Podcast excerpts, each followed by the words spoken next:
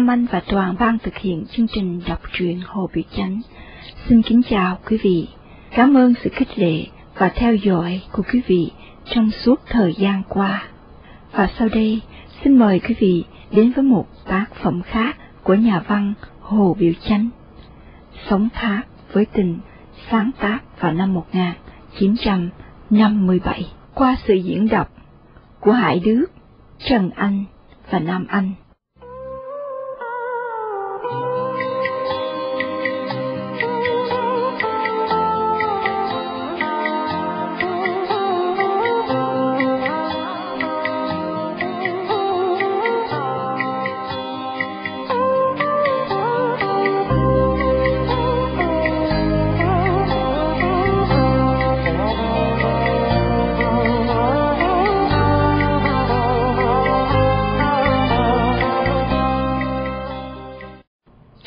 Qua, gia đình chú Hai Cường đã tiếp nhận thêm thiên hương và cô Diệp đến trú ngụ với gia đình chú.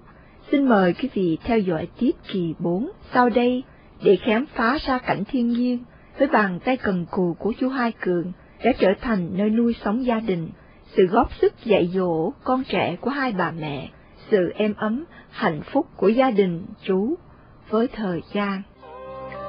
lửa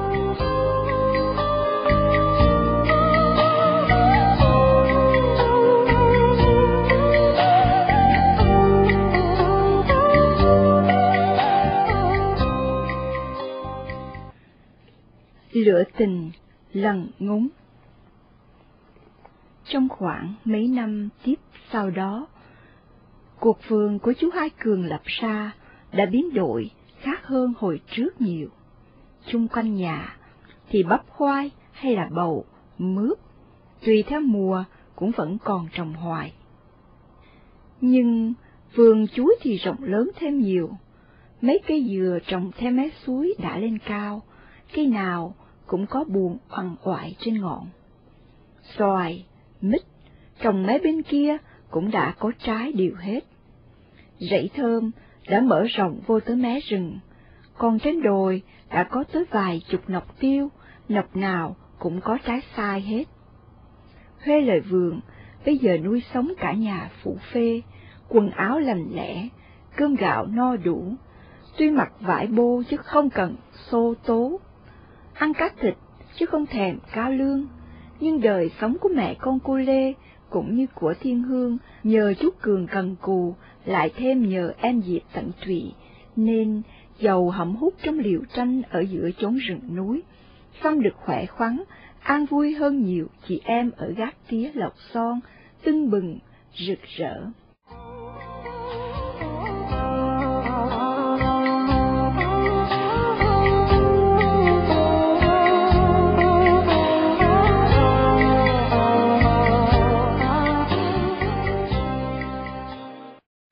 Sơn và Thu Thủy cũng vẫn kháng khích chơi với nhau hoài, chỗ nào có Thủy thì có Sơn, Sơn, Thủy, xanh tươi, mà tình cảnh hiệp hòa, cảnh mặn mòi, tình trang chứa.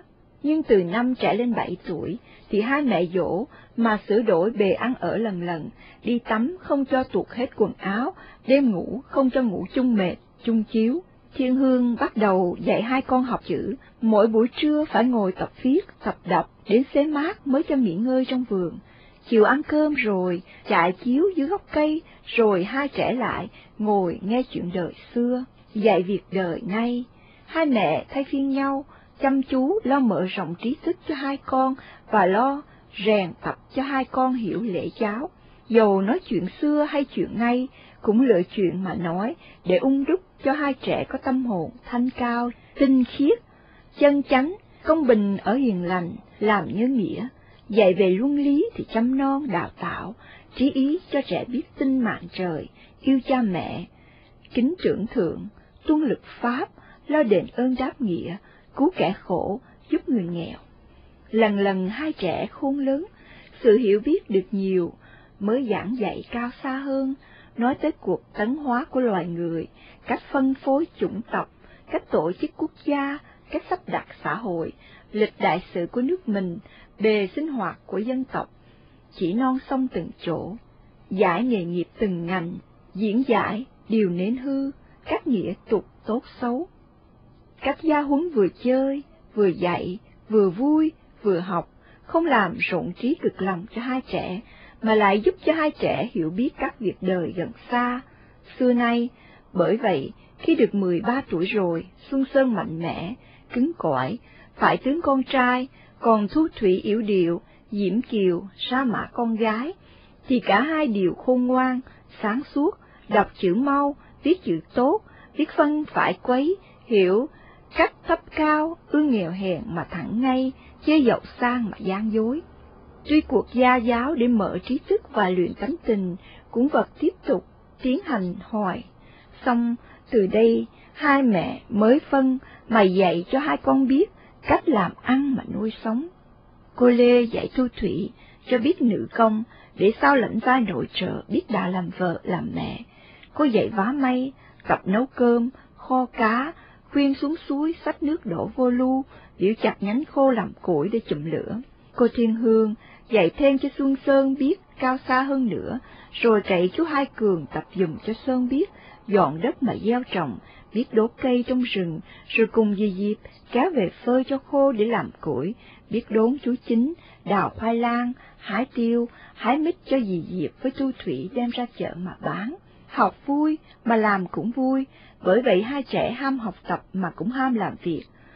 Tuy cần lo dạy học và tập làm, song hai bà mẹ cũng để cho con có giờ nghỉ ngơi đặng vui chơi, phải có vui giải trí thì học và làm mới siêng năng được.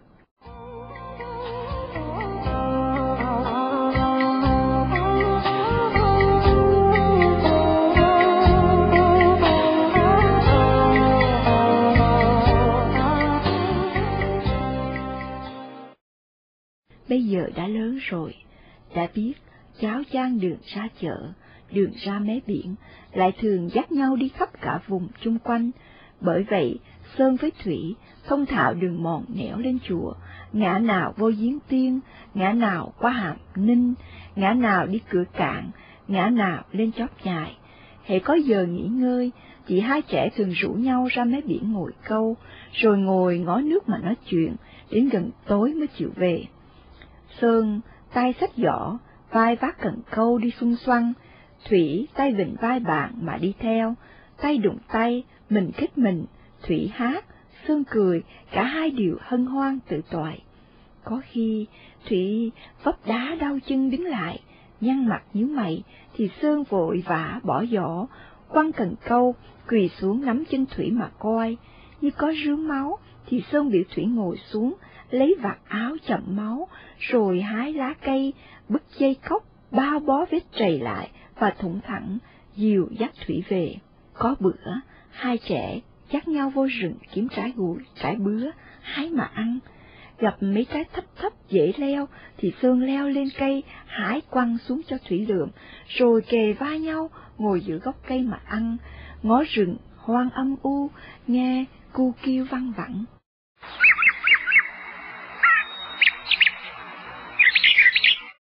Có bữa đi gặp ổ chim, Sơn muốn leo lên bứt lấy cho Thủy chơi, Thủy lật đật níu lại không cho Sơn leo, nói rằng chim có ổ, nhưng mình có nhà. Người ta phá sập nhà mình thì mình biết buồn, biết giận, vậy không nên động tới ổ của chim vì nó dày công tha cỏ sát mới kết thành cái ổ mà ngủ. Nếu mình phá tan thì tội nghiệp cho nó.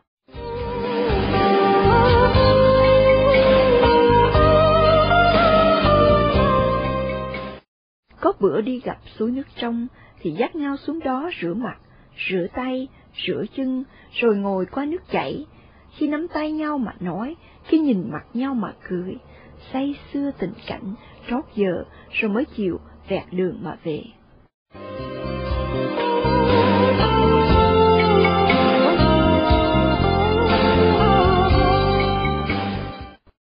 Gia đình của hai Cường là trụ cột đứng lập ra đây, sống vui vẻ luôn luôn như vậy với một chuỗi ngày, thêm ba năm nữa.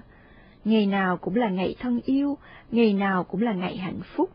Mỗi người đều không biết ghen ghét, cũng không biết tham lam. Mình đã no ấm rồi, đã gặp cảnh hẻo lánh, mà tránh thị phi với danh lợi, đã được sống với cảnh đời thiên nhiên, nên an nhàn vui vẻ, thì còn mang điều chi nữa mà tham lam. Mình đã không tính hơn ai mà làm chi, thì có cứ gì đâu mà ganh ghét.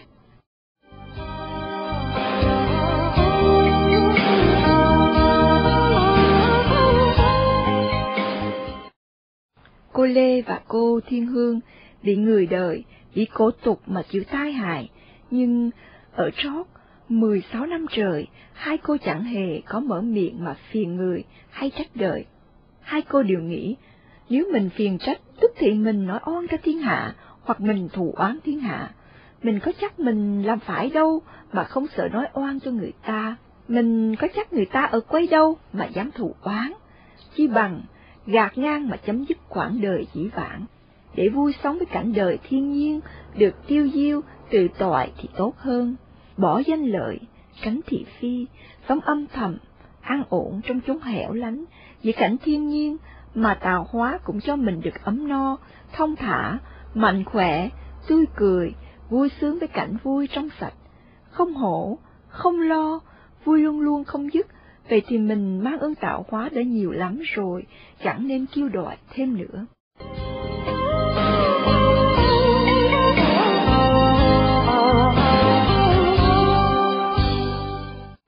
Rót mười sáu năm, mưa nắng đã đưa chú Hai Cường đến già rồi.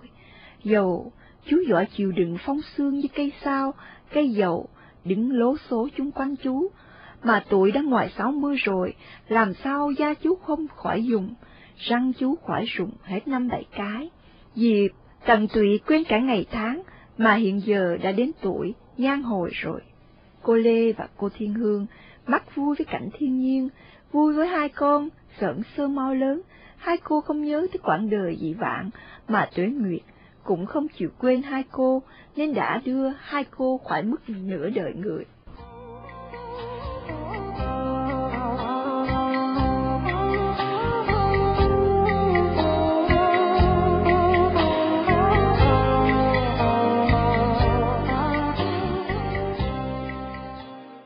Còn Xuân Sơn với Tu Thủy đã được 16 tuổi xanh, còn vài tháng nữa bước qua 17.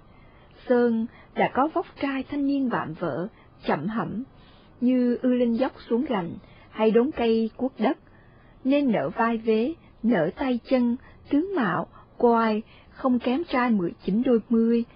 Mới chiều thả rìu theo mấy đường đông hoặc trong chợ nhóm, mà ngó gái, chơi cho vui.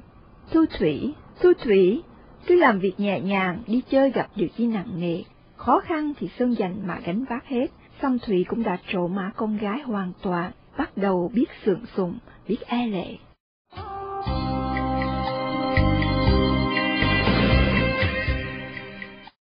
Một bữa, đứng ngồi ăn cơm sớm mơi, ông Hai Cường nhớ lại sư huynh An Viên, đã gần hai năm rồi sao không thấy sư ghé thăm chơi. Ông nghi sư có bệnh nên rủ Xuân Sơn ăn cơm, rồi đi với ông lên núi chót chài mà thăm sư. Xuân Sơn chịu đi, Thu Thủy đòi đi theo cho biết vùng đó. Ông Hai Cường không cho. Ông nói đường xa xôi, lại gây go, phải lên đèo, xuống hố, mệt nhọc, con gái đi không tiện, ăn uống no rồi. Ông Hai Cường cầm một cái cây làm gậy, còn Xuân Sơn đem hờ theo một cái mát. Hai người ra đi, Thu Thủy không được đi nên đứng ngó theo, mặt mày buồn hiu.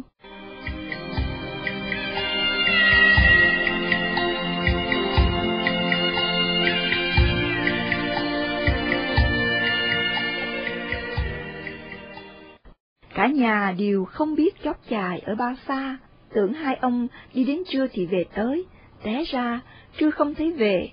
Diệp thấy chú Thủy buồn nên rủ đi câu, Thủy lắc đầu không chịu đi, rồi một mình ra vườn tiêu, thơ thẩn, có ý ngó chừng, coi có dạng ông ngoại với Xuân Sơn về hay không. Thu Thủy cứ vẩn vơ, lúc đứng ngón chân mà ngó, lúc ngồi dưới cột mà trông, đến xế, không thấy về, rồi đến nửa chiều mà cũng chưa có tâm dạng gì hết. Thu Thủy mòn trí, đành trở vô nhà, nằm dưới mặt vô vách buồn hiu, muốn ứa nước mắt.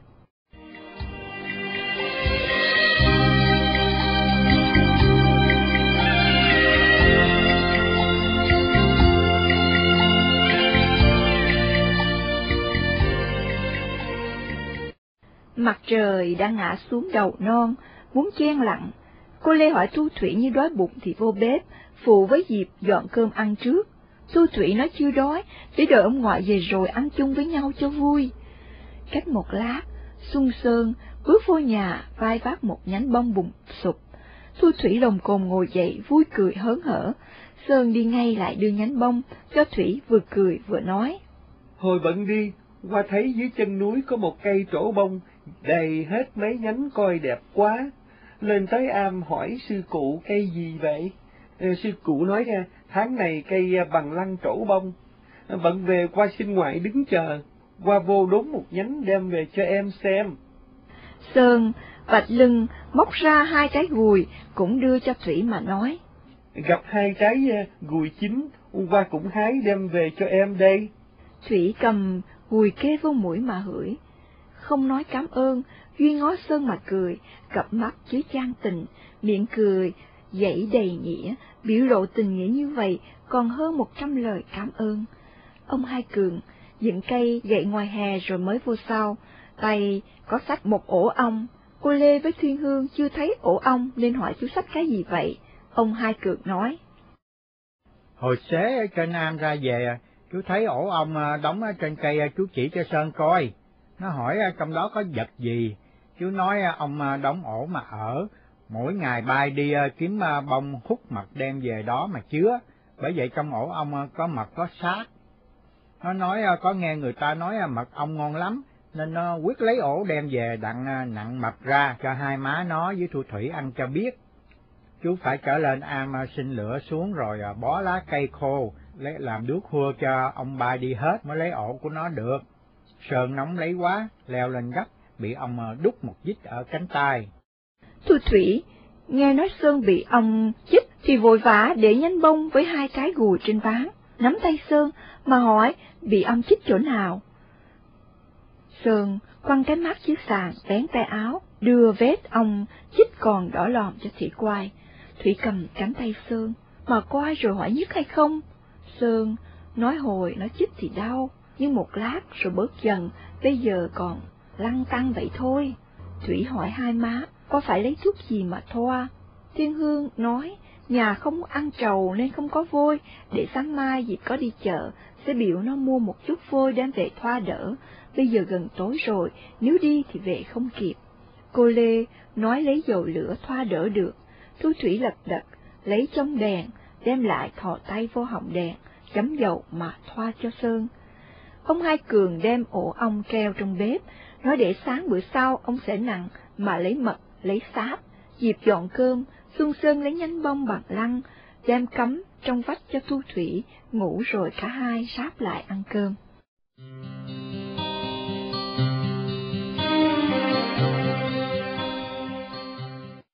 Cô Lê hỏi chú, chứ tâm sư huynh mạnh giỏi, thế nào, nói chuyện gì mà ở, chiều tối mới về, làm Thu Thủy lo sợ, nằm ngồi không yên, ông hai cười vui vẻ nói.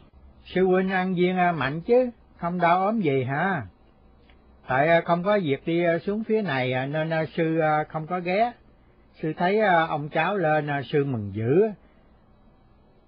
Sư nói sơn màu lớn quá, sư cứ cầm ở nói chuyện chơi, sư giảng việc đời cho Sơn nghe, nói à, hạnh phúc thiên nhiên của tạo quá sắp đặt thì à, quý hơn các hạnh phúc khác hết.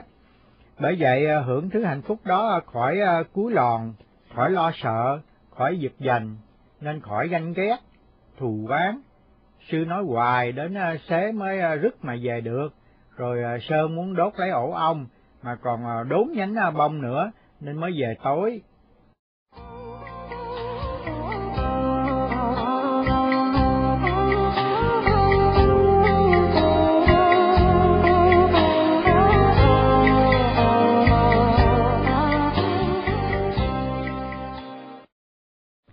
Ăn cơm tối rồi, trăng mọc lên khỏi ngọn cây, mới gọi xuống sân nhà, sáng lọa.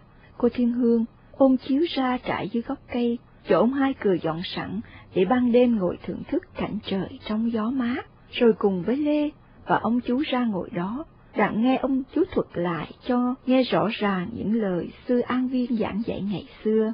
Xuân Sơn với Thu Thủy cũng ra, đó chơi, nhưng hai trẻ ngồi trên viên đá, cách xa một trăng tỏ rạng, gió hay hay, quan cảnh im lìm, tiếng chim réo rắt.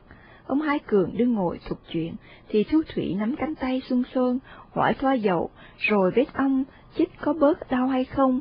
Xuân Sơn nói. Bớt, ông đốt chết chóc gì mà lo. Anh đi lâu về, ở nhà em sợ quá à. Qua đi với ngoại, à, lại qua có cầm theo cái mát mà sợ gì? Đi đường rừng núi biết chừng đâu, hồi xế đó em lên đồi, đứng ngó chừng hoài à, em tiếc là em không có đi với anh, đến nửa chiều mà cũng không thấy về nữa. Em buồn quá à, nên em á, vô nhà em nằm em khóc đó. Em nhớ qua giữ vậy hay sao? Từ nhỏ đến giờ anh đi đâu cũng có đủ anh em, bây giờ anh bỏ em mà đi một mình, không nhớ sao được. Từ rày sắp lên anh đừng có đi đâu mà bỏ em ở nhà như vậy nữa nghe không? Em buồn em chết được chứ không phải chơi đâu.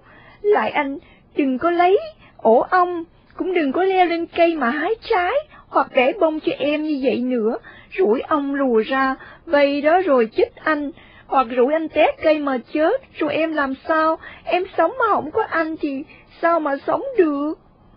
Thiệt, qua đi mà qua cũng cứ nhớ em ở nhà hoài, tướng em đi, mắt em ngó lời em nói, tiếng em cười, cứ vẩn vơ trong trí, văng vẳng bên tai hoa hoài. Tại qua nhớ nên mới hái à, trái gùi, gỡ ổ ong, chặt nhánh bông đem về cho em.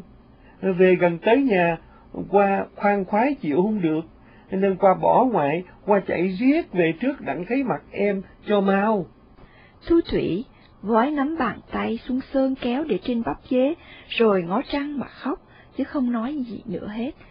Xuân Sơn lấy vạt áo lau nước mắt cho em, cũng không nói nữa. Thu Thủy vùng, buông tay anh, mà đứng dậy, đi lại ngồi vịnh vai mẹ, mà nghe ông ngoại nói chuyện. Xuân Sơn không đi theo, cứ ngồi trên viên đá, nhìn mặt trăng tỏ rạng, nhìn ngọn cây lung lay, lòng bàng hoàng, trí lơ lửng.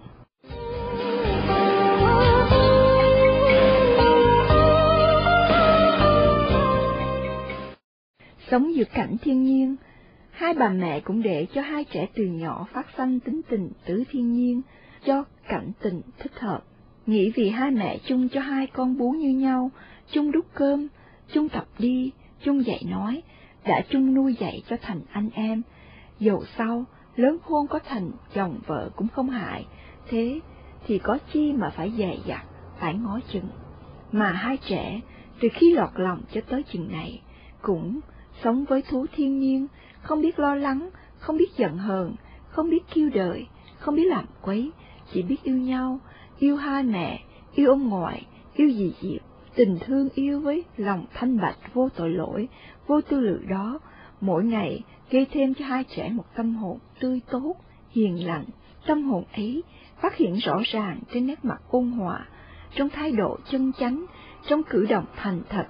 Cảnh đời của hai trẻ lúc này mới mở ra, thì tươi cười sáng lạc như buổi sớm mai trong mùa xuân. Chỗ nào cũng vui, cũng đẹp.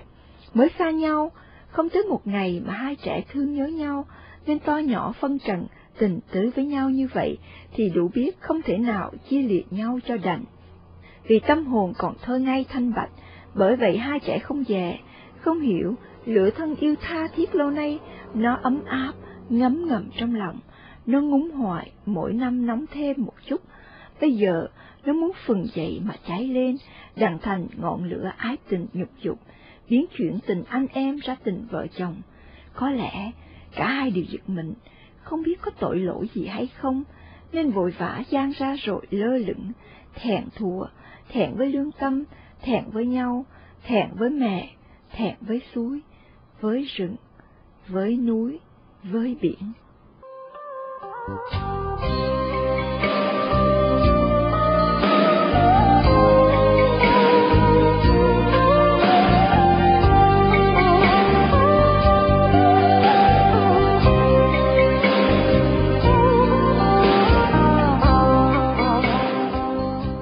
Anh và Toàn ban thực hiện. Xin kính chào tạm biệt quý vị và xin hẹn với quý vị tuần sau, cũng trên làn sóng của Việt Nam hải ngoại. Bye.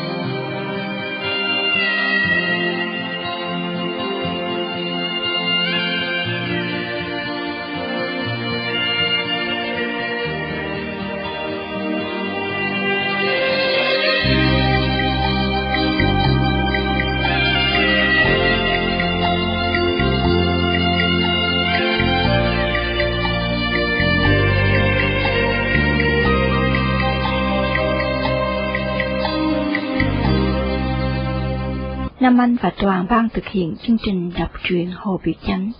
Xin kính chào quý vị. Cảm ơn sự khích lệ và theo dõi của quý vị trong suốt thời gian qua. Và sau đây, xin mời quý vị đến với một tác phẩm khác của nhà văn Hồ Biểu Chánh. Sống khác với tình, sáng tác vào năm 1957 qua sự diễn đọc của Hải Đức, Trần Anh và Nam Anh.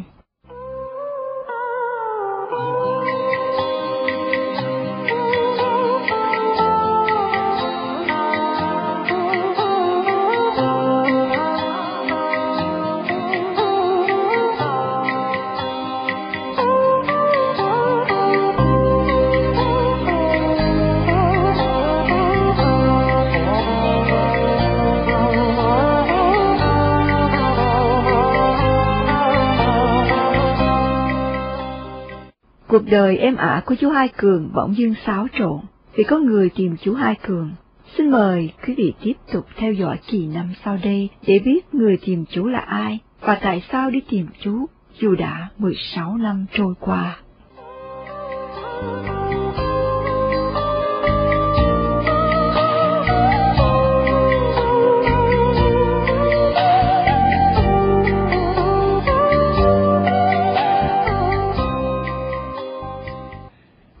Kể từ đêm đó, Xuân Sơn cũng như Thu Thủy, cả hai đều giật mình nên đổi thái độ khác hơn xưa. Thời nay, hai trẻ thường dính một bên nhau, cười nói tối ngày, chỗ nào có Sơn thì có Thủy. Bây giờ, cả hai đều bình tĩnh, ít nói, biến cười. Ở trong nhà chỉ có hai mẹ, thì còn ngó nhau, còn nói chuyện với nhau chút đỉnh, mà ý hai trẻ dường như tránh nhau, không muốn gặp nhau ở chỗ thanh vắng. Tối ngày Sơn cứ sẵn bẩn ngoài vườn, kiếm công việc mà làm, khi quốc đất gieo trồng, khi đi kiếm trái cây mà hái. Bữa nào không có việc làm, thì Sơn vác cần câu, ra mé biển ngồi câu, Di không rủ Thu Thủy, mà Thủy cũng không đòi đi theo như hồi trước. Sơn câu tới gần tối mới chịu về. Còn Thu Thủy tối ngày, hoặc ngồi tại cửa mà ngó mông, mặt buồn hiu, hoặc nằm trên ván, dây mặt vô vách im liệt như ngủ. Vẻ hân hoan đâu mất, không còn lộ trên gương mặt hiền từ nữa. Nụ cười duyên cũng tiêu tan, không còn thấy trên môi đỏ hữu tình nữa. Có bữa, Thủy đã dường như có bệnh, nên bệ nghệ. Có khi thấy Sơn ngồi khoanh tay ngớ ngẩn dưới gốc cây, Thủy muốn ra đó ngồi chơi, mà đi ít bước rồi ngập ngừng, xây lưng trở lại, dường như có cái gì ngăn cản, không cho lại gần Sơn, hay là Sơn giận nên không dám bước tới nữa.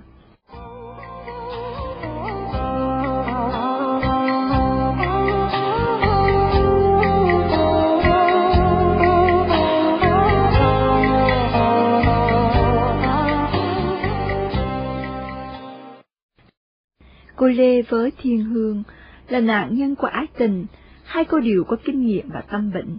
Một bữa, ông Hai Cường với Xuân Sơn đi qua mé bên kia suối mà săn sóc rễ thơm, còn cô Lê đi đốn chuối với Diệp.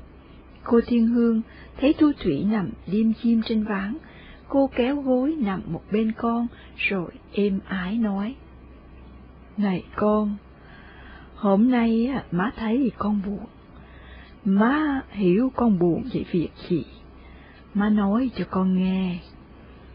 Con người ở đời phải chịu cực mới có âm, tự nhiên là phải có buồn, rồi sau mới có vui được. Con còn nhỏ quá, à. chưa tới thời kỳ được vui. Con á, bỏ dẹp nỗi lòng trạo trực, mà chờ ít năm nữa khôn lớn, rồi con sẽ vui không có muộn gì đâu. Cái vui vẫn chờ con đó, nó có mất mát đâu mà con dội. Thu Thủy xúc động, nên dây lại ôm mẹ, úp mặt vào ngực mẹ, nước mắt tuôn dọc về. Cô Thiên Hương nói tiếp, Ừ, khóc đi, khóc, đặng nước mắt á, rứt hết cái buồn của con.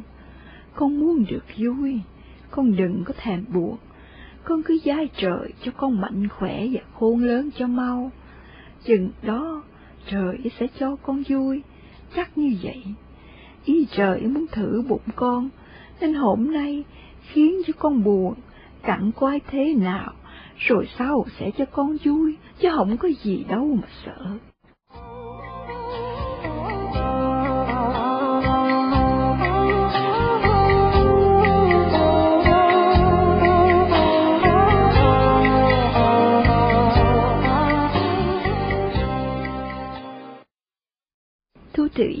Nghe tiếng cô Lê nói chuyện ngoài sân, thì buông mẹ ngồi dậy đi rửa mặt rồi ra quay mấy quậy chuối, dịp đốn sách vô, rạng sáng bữa sau đem ra ngoài chợ bán.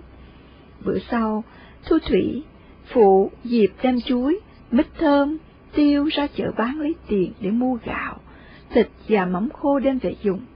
Xuân Sơn theo ông ngoại vào rừng chặt củi, cô Lê mới phân trần với cô Thiên Hương. Sắp nhỏ đã trọng rồi, trời khiến hai đứa nó muốn sanh sự hay sao? Nên hôm nay em thấy tánh ý nó đổi khác, chứ không phải như hồi trước. Chị đã thấy rồi. Vậy phải tính làm sao? Cho thiên ý mà xúi dục, lửa tình cháy phần, chị em mình mà khó ngăn đón được, mình đã phải lo liệu trước. Hai đứa nhỏ, còn nhỏ quá, chưa tới mười bảy tuổi, nên để cho mười chín, hai mươi rồi sẽ phối hiệp. Chứ, chờ sớm quá, sợ sanh con non nớt khó nuôi. Thằng Sơn thì tề chỉnh nên ít lo, ngặt con Thủy sao nó giàu giàu. bố nó buồn bực quá, em sợ nó sanh bệnh à. Chị em mình nó phải chăm no an ủi hai đứa. Mình không phải cấm cản, không cho chúng nó phối hiệp vợ chồng.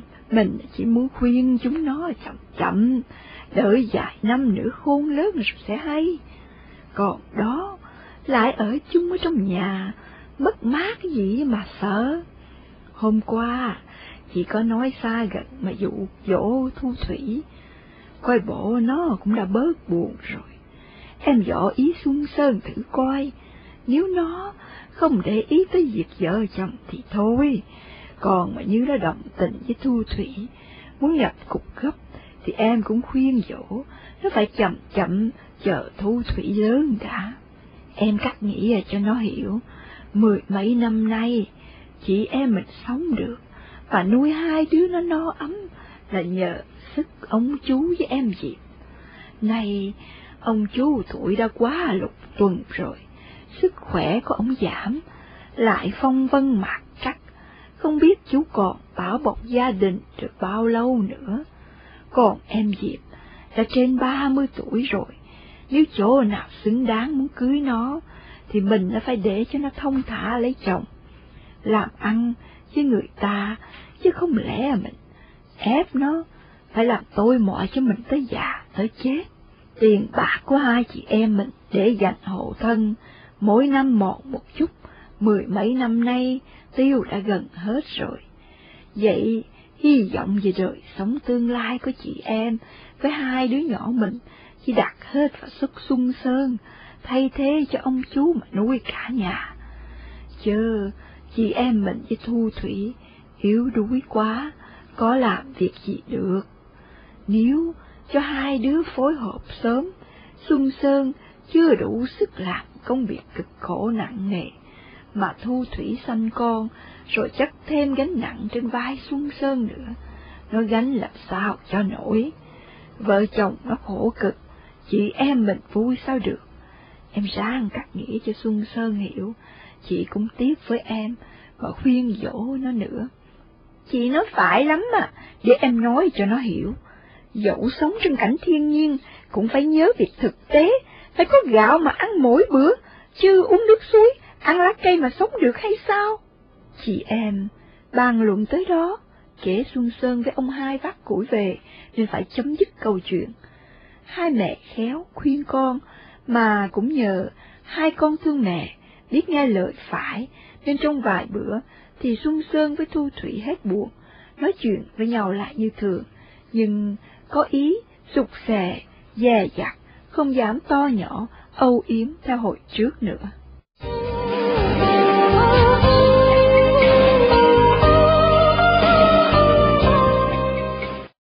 dông gió thình lình.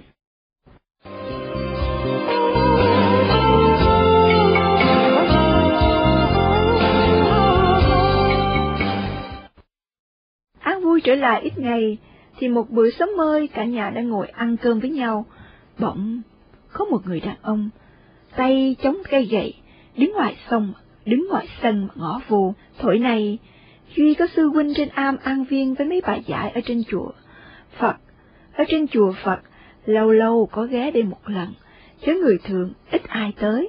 Mặc dầu mấy năm đầu ông Hai Cường hay ra mấy nhà ở giữa mé biển mà nài dự giống, hoặc mua dây lan, dây tiêu, hoặc xin hột bầu, hột mướp về trồng. Cô Lê thấy người lạ, cô tưởng người có quen với ông hai, nên đến kiếm ông, cô mới kêu ông mà chỉ. Ông Hai Cường buông đũa bước ra hỏi khách lạ, muốn kiếm ai, hay là vô đây có việc chi, người ấy bờ ngờ, ngó ông và nói. Tôi muốn kiếm người ở tên Hai Cường. Hồi trước ở trong Sài Gòn, cách 16 năm nay ra ở ngoài này, mà không biết ở xóm nào làng nào. Tôi lên chùa hỏi thăm thì mấy bà giải nói lâu rồi có người ở đâu không biết, cái nhà ở trong trảng này, vì vậy nên tôi vô kiếm hỏi coi có ai biết tên Hai Cường ở đâu hay không. À, chú kiếm tên Hai Cường chi vậy? Chú có biết người đó hay không? Không, tôi chưa biết, vì có lệnh quan quận dạy làng kiếm tên Hai Cường, làng mới sai tôi đi kiếm, chứ tôi không có quen biết với người đó. Kiếm chi vậy? Làng nói như kiếm được thì đòi ra hầu quan quận. Hai Cường là tôi đây, mời chú vô chờ tôi ăn cơm một chút rồi à, nói chuyện. Té ra ông đây sao? Ôi, may quá, vậy thì tôi khỏi đi đâu xa nữa, ông ăn cơm cho rồi đi, tôi ngồi chơi tôi chờ. Người đó mừng rỡ, dựng cây gậy giữa vách, bước vô cửa rồi ngồi chồm hổm tại đó ngó ra vườn. Mấy người trong nhà nãy giờ, tuy đóng tai nghe nói chuyện ngoài sân, xong ăn cơm riết cho rồi, đặng coi người ta kiếm ông hai có chuyện chi. Chừng ông hai trở vô, thì thấy mấy người đều ăn cơm hết rồi. Cô Lê dời mấy đĩa đồ ăn lại, chỗ ông hai ngồi đặng, ông ăn tiếp, còn dịp với Thu Thủy thì gột bưng chén dĩ dơ đem vô bếp đặng rửa. Người khách ngồi ngó ra vườn mà nói. Ông ở đây lâu rồi, ông lập ra cuộc vườn, có cái cây đủ thứ, vừa với xoài đã cao nghệu, vậy mà tôi không hay chứ. Tôi ở đây được 16 năm rồi lận mà. Ở trong này tréo quá, không có nhầm đường đi nên không ai biết. Ngoài chợ với mấy nhà ở theo mé biển có nhiều người biết tôi chứ. Vậy mà hai bữa rồi tôi đi tới mỗi nhà tôi hỏi tên Hai Cường, thì ai cũng lắc đầu nói không biết. Chắc tại họ biết mặt tôi mà họ không biết tên. Tôi ở đây mười mấy năm mà, tôi có làm việc gì à, quấy à, tôi trốn đâu nên họ sợ bị tội. Họ giấu giùm tôi. Chú nói à, quan quận dạy làm kiếm đòi tôi tới hầu quan, vậy mà hầu quan về việc chi, chú hiểu không? Cái đó thiệt là tôi không hiểu, mà tôi sợ làng cũng không biết. Nhưng có việc gì gắt lắm hay sao, nên quan quận dạy làng kiếm, ráng kiếm cho được, làng dặn tôi phải đi từ nhà mà hỏi. Vậy ăn cơm rồi, ông đi với tôi ra hầu quan, tự nhiên sẽ biết. Ông Hai Cường ăn cơm rồi, ông rửa miệng uống nước, thay quần áo sạch sẽ, sửa soạn đi. Cô Lê với cô Thiên Hương nghe lệnh quan đòi, hai cô lo, nên hỏi phải đi liền bây giờ hay sao? Ông Hai nói sẵn có chú đây, thì đi theo chú, ra coi có việc chi cho biết. Xuân Sơn đòi đi theo ông ngoại, ông Hai cười mà nói. Con ở nhà với hai má, chứ đi theo ông ngoại làm chi, có gì đâu mà sợ. Ông Hai Cường sửa soạn, rồi đi liền theo người của làng sai đi kiếm. Xuân Sơn với Thu Thủy thủng thẳng đi theo sau, ra tới mé rừng đứng ngó theo. Hai trẻ đều có sắc buồn, chừng trở vô nhà hai trẻ, thấy mẹ đi ngồi bàn với nhau, về sự quan đòi ông chú, không hiểu có việc lành hay dữ, cô Thiên Hương lo ngại, nhưng cô bình tĩnh mà nói. Theo ý chị, thì không có việc gì dữ mà phải sợ, chú mình ở đây lâu rồi, không có gây gỗ với ai, không trộm cắp của ai, cũng không làm có điều chi sai phép nên có tội. Đất có tạo quá, không ai thèm bước chân tới, chú ra công, ráng sức gieo trồng mà ăn, có hại ai đâu mà họ thưa kiện. Nước ở trong suối, mình múc mà uống, cá ngoài biển mình câu mà ăn, nước với cá, không phải của ai mà họ tranh cãi. Cô Lê nói, ở đời nha, thiên hạ không phải như mình hết đâu chị. Có nhiều người xấu lắm, họ hay ganh ghét, rồi kiếm chuyện nói xấu cho người tử tế, hoặc là làm hại người ngay thẳng. Chú mình nghèo khổ, cầm cụi lo làm ăn, kiếm chỗ hẻo lánh mà sống, có hơn ai đâu mà họ ganh. Chú cũng chẳng hề nói động tới ai, không bao giờ mất lòng ai, có cớ gì đâu mà họ ghét.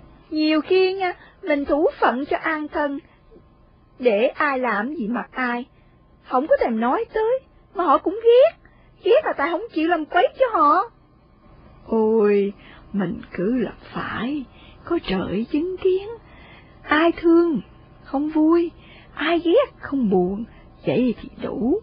Còn việc á, quan đòi chú Hậu đây, hồi nãy chỉ có nghe chú đi kiếm đó, chú có nói ra một điều, làm chị đã phải suy nghĩ.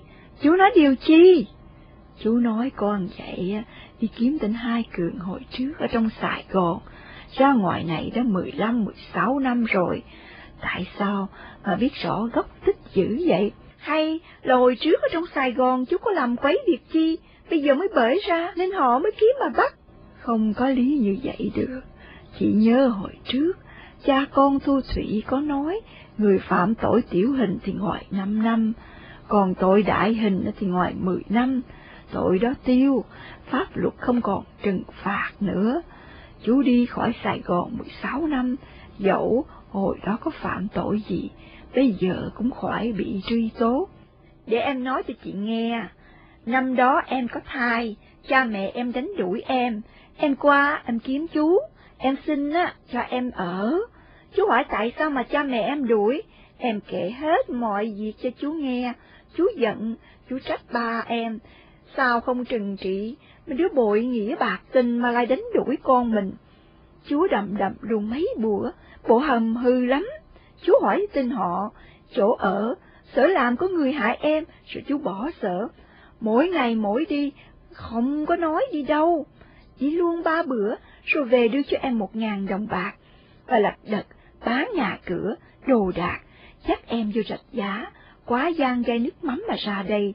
Bây giờ, em nghe quan sai đi kiếm, em sợ, năm đó, chú nóng giận, chú giết chết người ta, bây giờ vụ đó mới phát giác nên quan mới cho tìm bắt chú đó chứ. Lâu quá rồi, nếu mà có án mạng, thì hồi đó phát liền, chứ sao đợi tới bây giờ. Mà hồi ra đi, chú không có nói với em, tại sao phải ra tới Phú Quốc này hay sao? Chú nói ra đi làm ăn gì thôi, em than là đi xa quá mà không có tiền bạc, đi làm sao cho được. Chú mới đưa số bạc đó cho em đó, biểu em giữ. Chú không có nói tới chuyện người đó, mà em phiền nên em cũng không có thèm hỏi. Hai cô không yên trong lòng, nên cứ bạc qua luận lại hoài, làm cho hai trẻ ngồi nghe, chúng càng thêm lo nữa.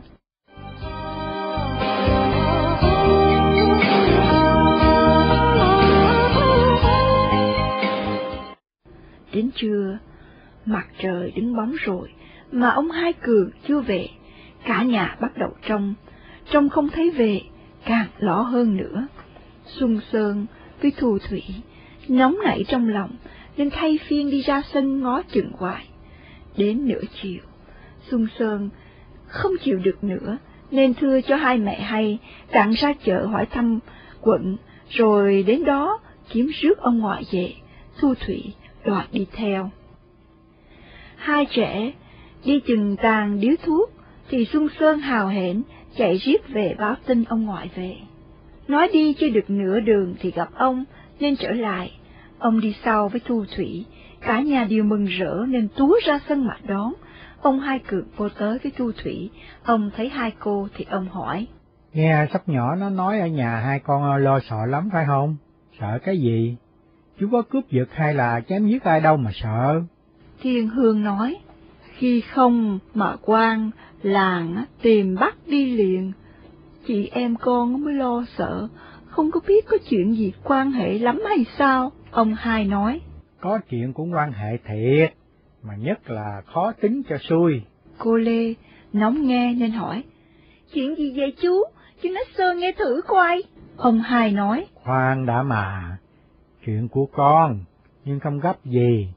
Để ăn cơm rồi à, chú nói có đầu có đuôi đủ hết cho mà nghe, rồi bà con mình sẽ bàn tính. Ông vừa đi vô nhà vừa cởi áo, cô Thiên Hương kêu dịp biểu lo nấu cơm ăn.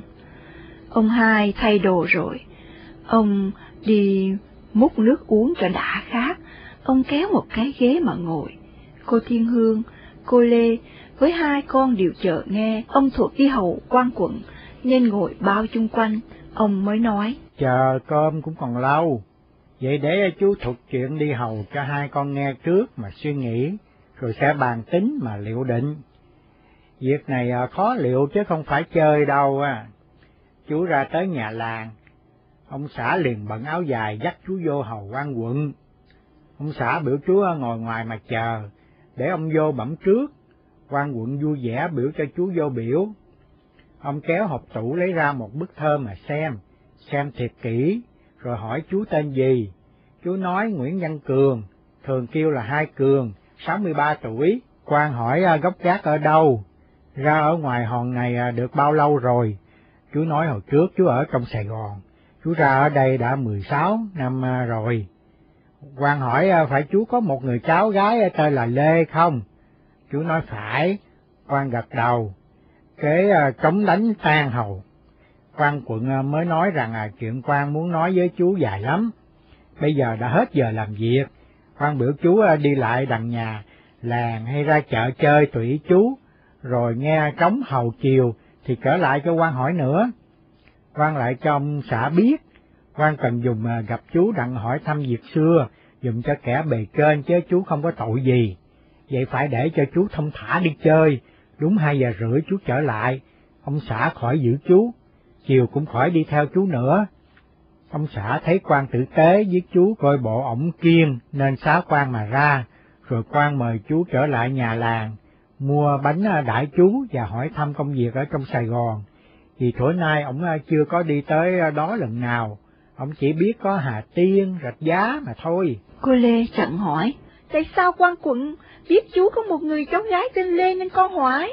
Khoan, để thủng thẳng chú sẽ nói tới chứ. Có kẻ bề trên nên viết thơ biểu quan hỏi, chứ quan có biết chú cháu mình đâu. Kẻ bề trên là ai? Chú cũng không biết, chừng buổi hầu chiều, chú trở lại, quan quận nói chú mới ngã ngửa. Nói sao mà chú ngã ngửa? Đừng có nóng con, chú nói lại cho con nghe đây, con cũng sẽ ngã ngửa như chú nữa mà cho coi. Bởi vậy à, đừng có trộn rộn, nghe trống hầu chiều đánh,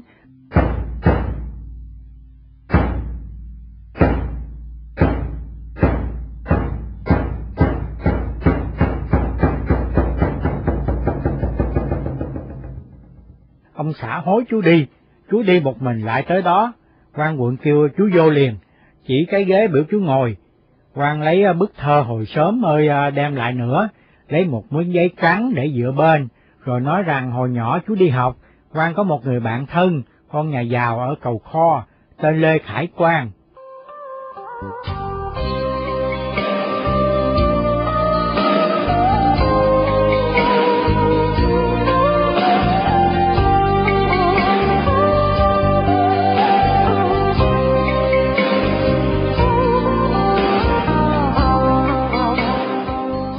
Nam Anh và Thoảng Bang thực hiện.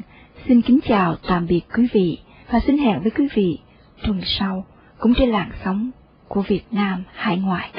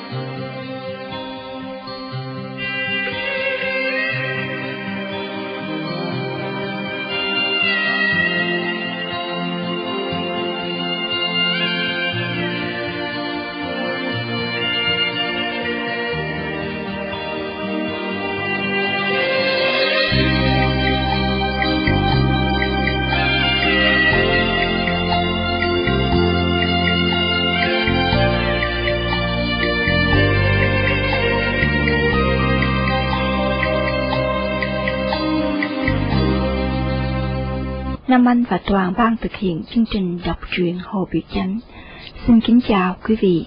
Cảm ơn sự khích lệ và theo dõi của quý vị trong suốt thời gian qua.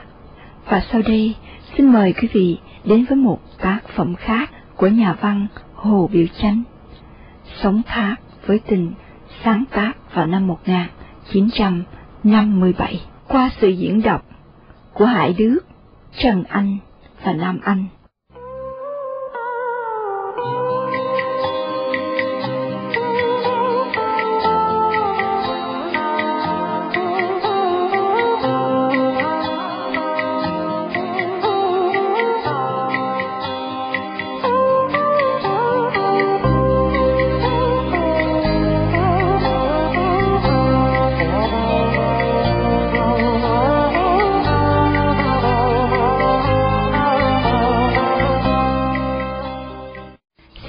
Quý vị theo dõi kỳ năm sau đây để biết chuyện gì xảy ra làm xáo trộn hạnh phúc thiên nhiên của gia đình chủ Hai Cường.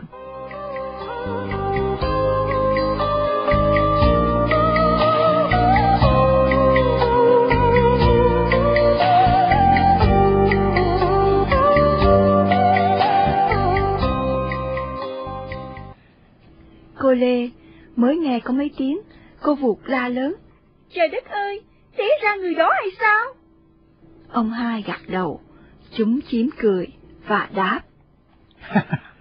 Người đó đã, con nghe cũng cũng ngã ngửa thấy chưa? Thôi, chú nói tiếp đi, cô họ muốn cái gì? quan quận à, nói Lê Khải Quang bây giờ là đàn thầy của ổng. Khải Quang biết ổng ngồi ở quận Phú Quốc, mới viết thơ cậy ổng tìm dùm một cụ tình nhân, vì hoàn cảnh ép buộc nên phải rời xã, xa nhau mười mấy năm nay, không có tin tức gì hết á. Khải Quang nói ờ, khi mới ra trường, đi làm việc, người có kết tình với cô Lê, thợ mai ở Sài Gòn, hai người yêu nhau tha thiết, gần gũi nhau hơn nửa năm, kế cha mẹ người, hai người có tư tình mới rầy ra, cấm không cho người đi coi hát đêm nữa, rồi ép buộc người phải cưới con gái của một phú thương trong chợ lớn. Người có nghe cô Lê nói ờ, cô đã có ngén được ít tháng, người à, đương kiếm thế sắp đặt bề, ăn ở cho cô an thân mà nuôi con. Ngặt bị cha mẹ kèm chế gắt quá, người không thế gặp cô Lê được nữa. Cách ít ngày có một chú ngoài bốn mươi tuổi, bộ tướng hầm hừ, đón người tại cửa sở mà xưng tên là Hai Cường, chú ruột của cô Lê, và hỏi người dùng tiền dùng thế dụ dỗ con nhà nghèo, thái hư kinh tiết là món quý báo duy nhất của người ta, lấy người ta có thai ngén rồi đạp đít mà bỏ chạy hay sao? Nếu Khải Quan không à, tính cho xui thì chú quyết lấy máu mà rửa trục cho con cháu của chú. quan quận hỏi chú, à, thơ nói như vậy à, chú hay không? Chú nói Khải Quan kết tình với cháu của chú có thai rồi bỏ, chú giận, chú đón mà buộc phải tính sổ cho xong. Mấy việc ấy thì trúng hết, còn người có tính bề trơn ăn, ở cho cháu của chú thì người khóc mà thuật cho chú nghe, chú mới hay, lại chú không hiểu cha mẹ người à, tính cưới vợ cho người ở đâu.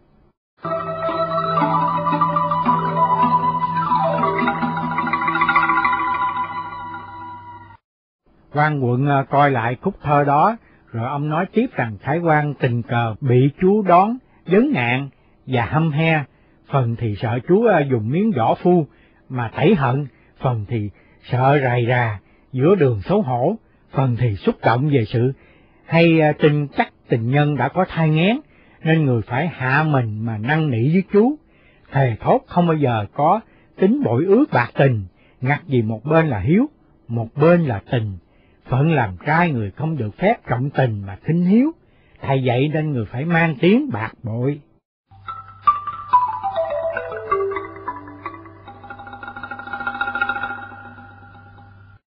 Người tha thiết cậy chú làm nghĩa giấu giếm mà nuôi dùm luôn. Người sẽ châu cấp tiền bạc cho, đừng lo đói rách. Vì việc tình cờ người không có sẵn tiền trong mình, người biểu chú ngày mai trở lại, người sẽ giao cho chú một số tiền để đem cháu đi kiếm nơi xa xôi, hẻo lánh ở mà làm ăn. Chú nghe lời thành thật, chú động lòng nên đi về, không nỡ làm dữ. Bữa sau chú đón nữa, thì hải quan cao cho chú một ngàn đồng bạc, khuyên chú đem cháu ra Phú Quốc, ở lập vườn, mà làm ăn hễ có thiếu hụt thì gửi thơ cho người hay và cho biết ở chỗ nào đã người gửi tiền châu cấp luôn luôn để nuôi cháu và nuôi đứa nhỏ cháu đưa mang trong bụng.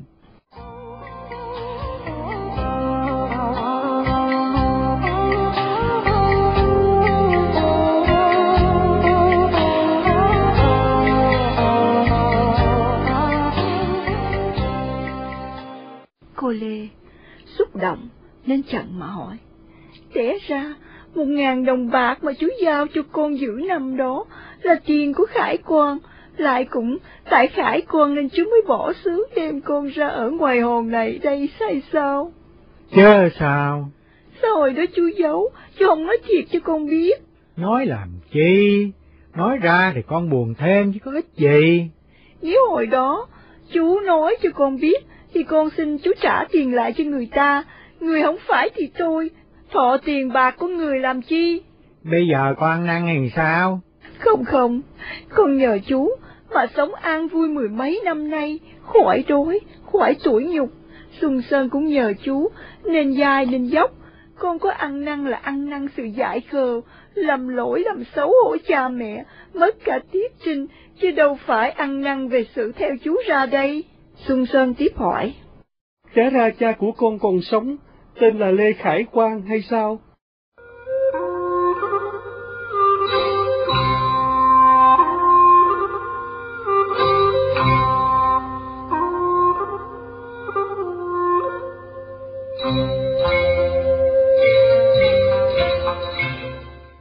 Ông Hai Cược nói.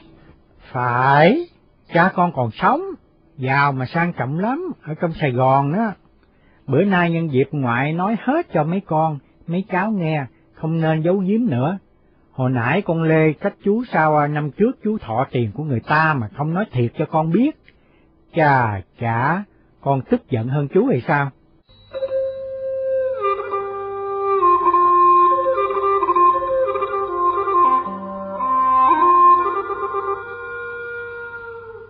Con nên nhớ từ hồi nhỏ, chú sống chung với đám bần hàng lao động, vui thì ít, còn buồn thì nhiều.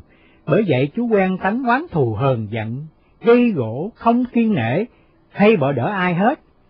Mà chú lại có tật thiên nhiên ưa ngay thẳng, lại hay cảm xúc, thấy ai gian dối ngang tàn, chú bất bình, dầu phải chết chú cũng chống cự. Mà gặp ai đau khổ than gian thì chú động lòng thương, dầu phải chịu cực khổ, hay hiểm nguy chú cũng tận tâm cứu giúp.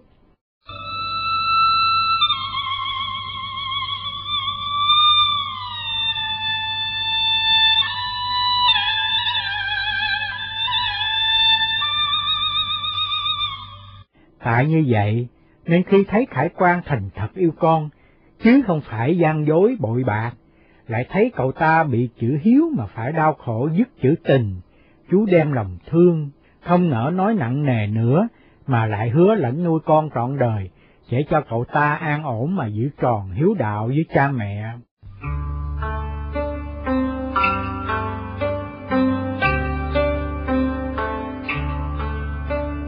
Tuy người ta có dặn hệ ra đây có việc chi khó khăn cắt trở, hay là làm ăn không khá, có thiếu hụt cơ hàng, thì viết thơ cho cậu hay, cậu ta sẽ tìm cách mà giúp đỡ cho, nhất là châu cấp cho chú với mẹ con của con luôn luôn no ấm.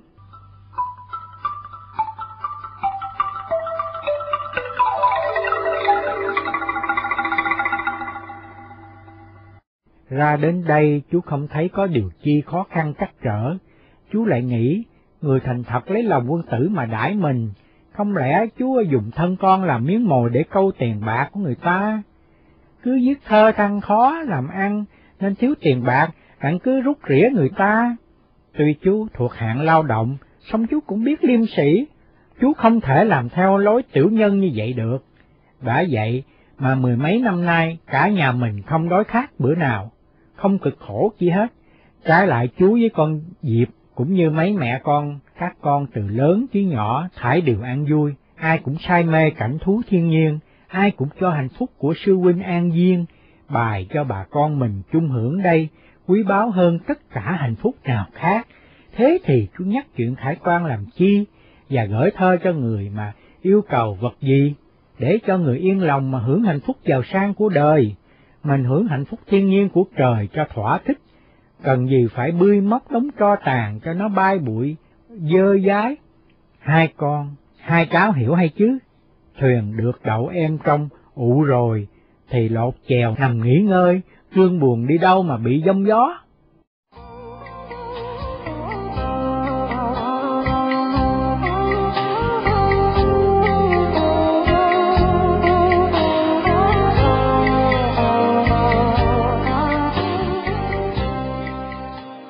Dịp dọn cơm rồi, ra mời đi ăn.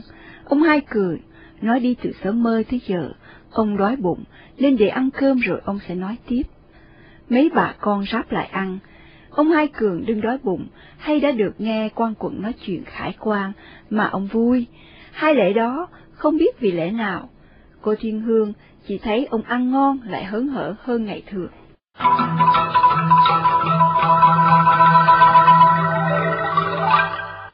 Mẹ con Xuân Sơn nghe nhắc chuyện xưa nên lơ lửng, ăn không được sốt sắng, còn mẹ con Thu Thủy thì có sắc lo ngại, không hiểu cô Lê được tin cụ tình nhân và Xuân Sơn biết còn cha, mà cha lại giàu sang, không biết cảnh tình êm ấm, hạnh phúc thiên nhiên mình được thưởng thức thời nay nó có biến đổi hay không, biến đổi cách nào, vẫn còn được xung vầy mà ăn vui hoài, hay là phải rã rời mà sầu não.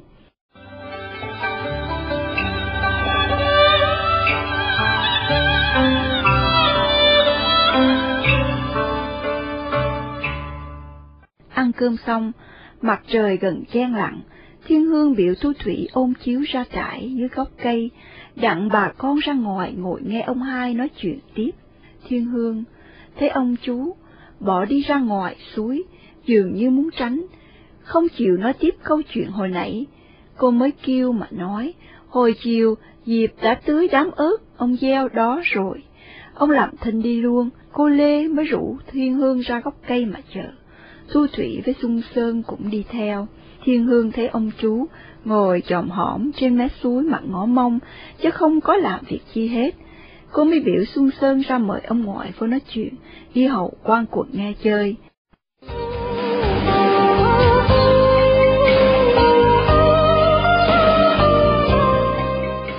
Ông Hai Cường đứng dậy, dù dự, ngó quanh quất tứ phía một hồi rồi chậm rãi theo Xuân Sơn trở vô. Đi mà ngập ngừng, nhưng cực chẳng đà, phải ráng mà bước. Vô gần tới chiếc chiếu trải, cô Thu Thủy với hai mẹ đã ngồi sẵn rồi. Ông đứng ngó từng người. Cô Lê nói, Chú ngồi đây, ngồi tiếp nói hết chuyện đi hầu quan quận nghe chơi. Thiên Hương nói, còn nóng, nghe coi ông Khải con cậy quan quận kiếm chú có ý gì, chứ không lẽ kiếm mà nhắc cho chú nhớ chuyện ông giao cho chú một ngàn đồng hồi trước đó, rồi hỏi coi còn bao nhiêu đặng ông biên vô sổ. Ông hai thở một hơi dài, dây ngó Xuân Sơn đứng một bên ông, rồi ông nắm cánh tay chàng, kéo ngồi xuống, ngồi khích mình ông mà nói. Trời trong gió lặng, cảnh vui vẻ vô cùng, thình lình cũng may ở đâu bay tới dần vũ tối đen, chú sợ rồi đây trận giông mưa sẽ ào tới làm cho sập nhà, ngã cây, tan hoang giường rẫy, uổng công lao của chú mười mấy năm nay quá.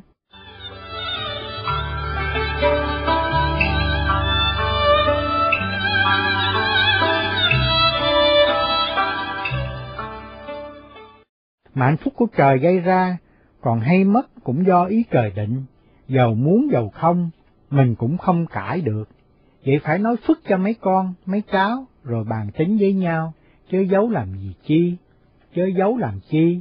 Hải quan vì có tình anh em bạn học với quan quận, nên mới viết thơ thuật rõ tâm sự của người cho quan quận biết, đặng cậy kiếm chú cho dễ.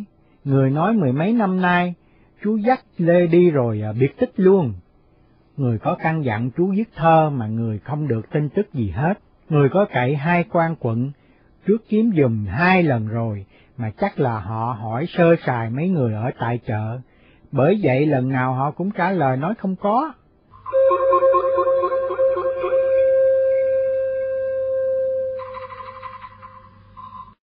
Lần này người cậy quan quận dạy các làng chịu khó đi hỏi từng nhà, đi vô mấy chỗ hẻo lánh xa xôi, tận trong rừng, trong núi, mà kiếm đừng bỏ sót một nhà nào hết. Như tìm được chú thì hỏi coi, Lê còn mạnh khỏe hay không? Khi ra đi Lê có chữa rồi sinh con trai hay con gái? Khải quan dặn hỏi rồi ráng khuyên chú dắt dùm mẹ con Lê trở về Sài Gòn liền, về ngay nhà của Khải quan ở cầu kho, nhà cũ đó Lê biết.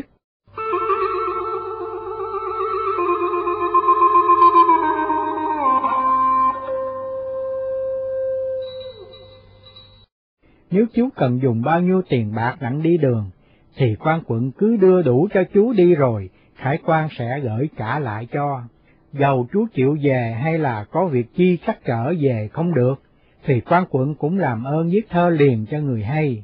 Quan quận nói đủ hết rồi ông mới biểu chú trả lời về mấy khoản của khải quan, muốn biết đó, cho ông biết đặng ông viết thơ liền cho bạn ông hay. Chú mới nói ông biết rằng, khi ra tới đây chú cất chòi ở trong cái cảng nhỏ, ngang giếng tiên, gần chùa Phật mà nu lê. Ở ít tháng, Lê sanh được một đứa con trai đặt tên là Xuân Sơn, năm nay nó đã được 16 tuổi. Cách vài tháng, Thiên Hương chồng chết, đương có thai ngán, đi kiếm chỗ nương dựa. Chú nuôi luôn Thiên Hương làm con, đặng ở, với Lê cho vui. Thiên Hương sanh con gái đặt tên Thu Thủy.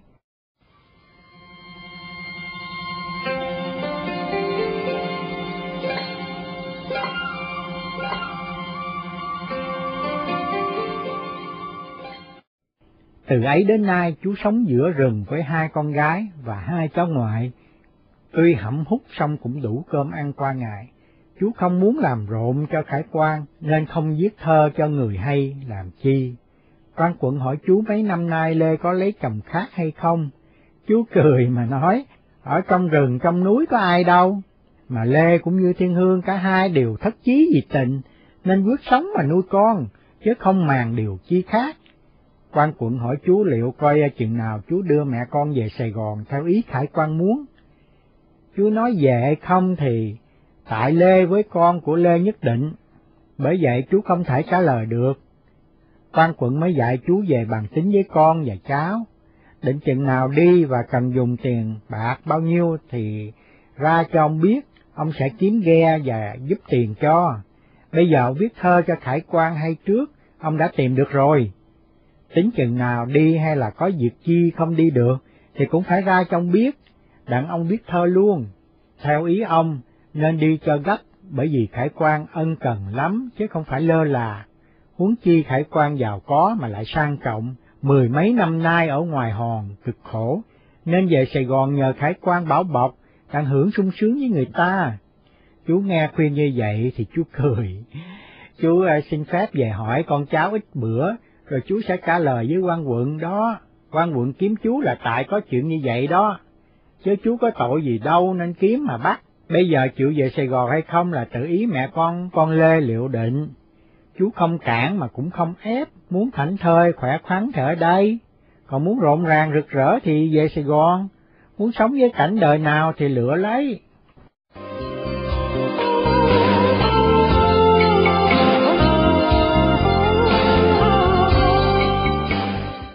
Cô Lê vội vã nói liền.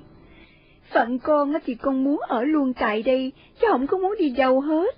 Xin chú ra trả lời với quan quận. Xuân Sơn nói.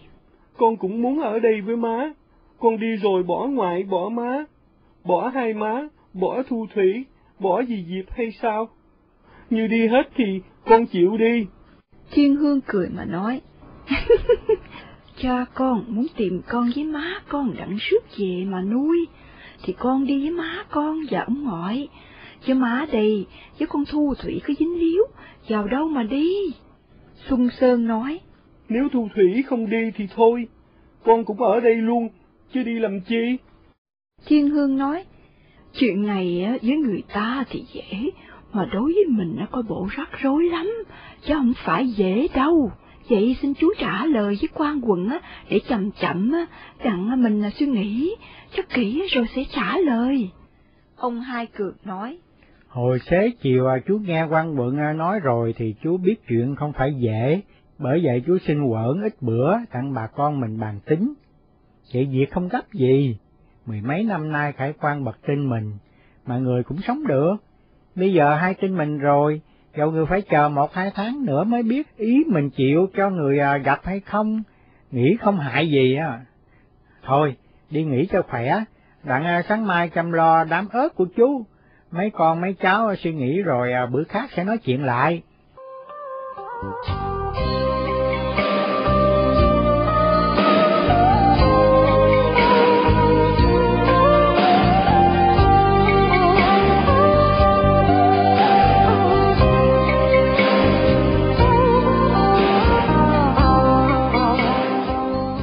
Nam Anh và Toàn ban thực hiện. Xin kính chào tạm biệt quý vị và xin hẹn với quý vị tuần sau cũng trên làn sóng của Việt Nam hải ngoại.